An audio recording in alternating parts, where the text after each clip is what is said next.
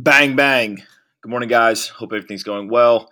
Um, real quick this morning, we've got uh, a ton of attention going to uh, the quality of, uh, of data in the crypto markets. Um, earlier this week, Bitwise Asset Management, uh, Morgan Creek Digital Portfolio Company, uh, it was publicized that they gave a 20 a 226 page presentation to the SEC on why the uh, public perception of Bitcoin market data may be inaccurate. Um, I highly suggest going and uh, checking out this presentation. It's very well done. Uh, everything from the information that is in there to uh, to the way that's presented in the design. Um, I think the team did a great job, and it seems to be well received by not only the SEC but also by the industry. So I linked to that in today's uh, report. but this brings uh, up the whole idea of data quality, right? And there's a number of companies that have been created to address these market data issues. Uh, the first is Digital Assets Data, another company we've invested in. Uh, they've built a powerful enterprise uh, enterprise grade platform that allows fund managers and corporations to conduct analysis of blockchain specific data.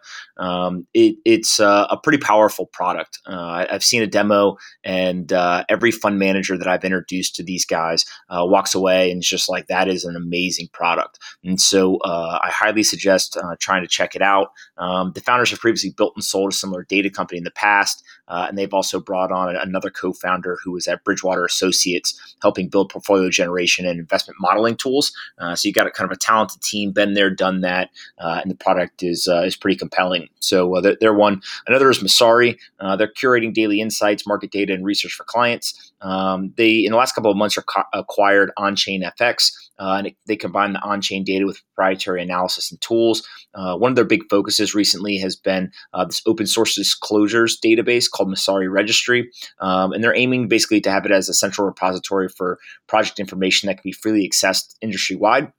They also, uh, in light of the Bitwise report, Messari announced uh, this new uh, market cap that basically looks at the exchanges off or the top 10 exchanges. And so, uh, worth checking out that uh, kind of real 10 volume uh, metric as well. And then, lastly, Delphi Digital. it's the only company I sit on the board of. it's an independent research boutique providing institutional grade analysis on the digital asset market. they've written incredibly in depth pieces on Bitcoin and Ethereum. We're talking, you know, tens of pages on each. and they've also provided high quality analysis analysis on a number of smaller cap tokens and projects. Uh, and the team comes from the equity research world. So if you kind of think this isn't, you know, a couple of people sitting in their basement, this isn't some people just sending out tweets or, or writing on Reddit. This is a real team that's worked at uh, very well known organizations, and the and the work that they're producing meets the bar that the public equities market expects. Um, so again, I suggest uh, go and check them out as well. Now, all this is important because for the industry to continue to mature, the institutional investors uh, and institutional investors to gain confidence in allocating capital to the industry, we need to see more uh, continued maturation across the various aspects of the industry's data. Uh, investors need to be able to locate the desired data easily, access it in a user friendly interface, have confidence in the data's validity, and be able to massage and manipulate it in a way that drives decision making. Um, it's pretty cool to see how much the data quality, structure, and presentation has improved over the last kind of 24 months. Uh, for much of the last 10 years, you know, the crypto market was kind of operating under false assumptions or, um, you know, completely in the dark. And so uh, I think there's kind of a light at the end of the tunnel here, which is uh, encouraging.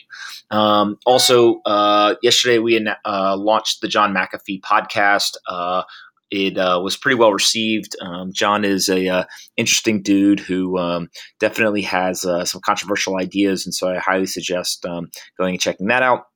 And uh, getting onto the news, uh, Tagomi, uh, is the Peter Thiel backed crypto brokerage. Uh, they just received the BitLicense. Um, this is a big deal because in order to do business in New York, you need the BitLicense uh, from the Department of Financial Services. And uh, it's about a seven month long application process. it took them, and they're now the 18th company to receive the BitLicense, which is a permit that allows companies to buy and sell virtual currency for customers in New York. Um, then we've got Michael Arrington, uh, crypto fund manager, previously the founder of TechCrunch. Uh, he now has crossed over the $100 million uh, mark for his fund, um, and with the new $30 million from the digital asset firm. Uh, and he also uh, completed an acquisition. Um, and Michael was uh, quoted as saying, The reason is, like everyone, we don't do particularly great last year, but we did better than the market, and that was a win. Um, it just goes to show that you know it's really hard for people to fundraise right now. Um, but but anyone who's able to continue to push forward and allocate allocate or uh, uh, continue to acquire capital in their funds um, is uh, doing something great. Uh, also, another uh, along that line, Pantera Capital. Um, they're trying to close that third venture fund. Um, they're nearing the 175 million dollar target. They've already raised 160 of the 175 million, um, and these are you know one of the earliest uh, investors um, in the space. And so I think that um, they are, uh, you know, probably going to hit that 175 million dollar target for that third venture fund, which will will be great.